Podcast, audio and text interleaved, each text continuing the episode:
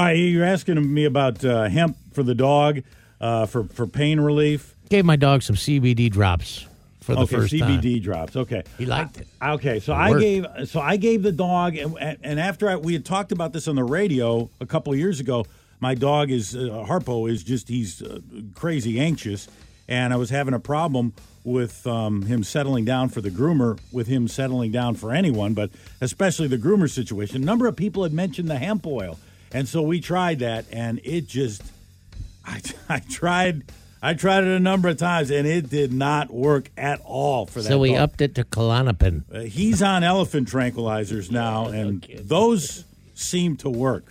Eddie Murphy is going to get the Cecil B. DeMille Award uh, at the Golden Globes in January, so kind of like a Lifetime Achievement Award for Eddie Murphy. And Adam Sandler is going to get the Mark Twain Prize for Comedy at the Kennedy Center. Now that goes out to uh, that's a that's a big deal winning that award. Uh, that's for, for American humor. So he will be honored in March in Washington D.C. Adam Sandler getting that top award. I want him to come out in the Sherman Klump outfit. Yeah, I. mean, I like some of the stuff Adam Sandler. Sa- Some of the stuff he's done has been really good, but he also has Oh, he Some less than stellar. So does Eddie Murphy. I mean, Eddie Murphy's got some real stinkers out there. So does Will Ferrell, and I think Will Ferrell won that award in the last few years.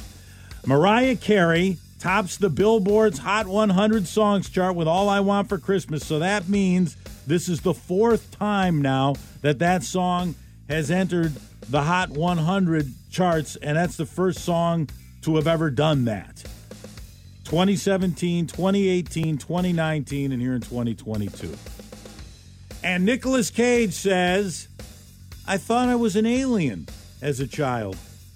He says he was absolutely convinced and was shocked to find out that he had normal organs and a normal normal skeleton.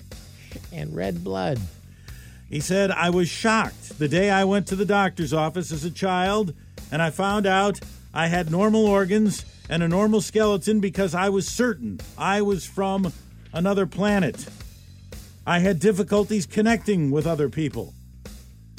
And he said he eventually realized he needed to do something so about all that, so he became an actor. Okay. Well, I would still I'd get that looked into a little more. I, mean, I don't know if the jury's jury's another completely in on that. another thing. round of testing, yeah.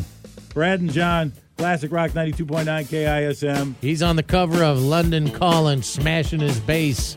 And he's lighting the candles today. Paul Simonon 67, KISM. You say you stay